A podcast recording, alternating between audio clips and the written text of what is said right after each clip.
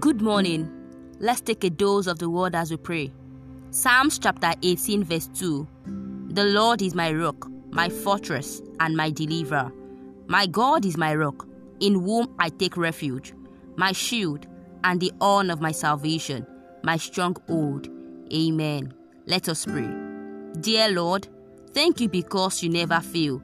Thank you for always coming through for me. Deliver me from all evil and save me from the traps of the wicked. I will not fall victim of evil. Set an edge round about me and round about my household. For in Jesus' name I pray. Amen.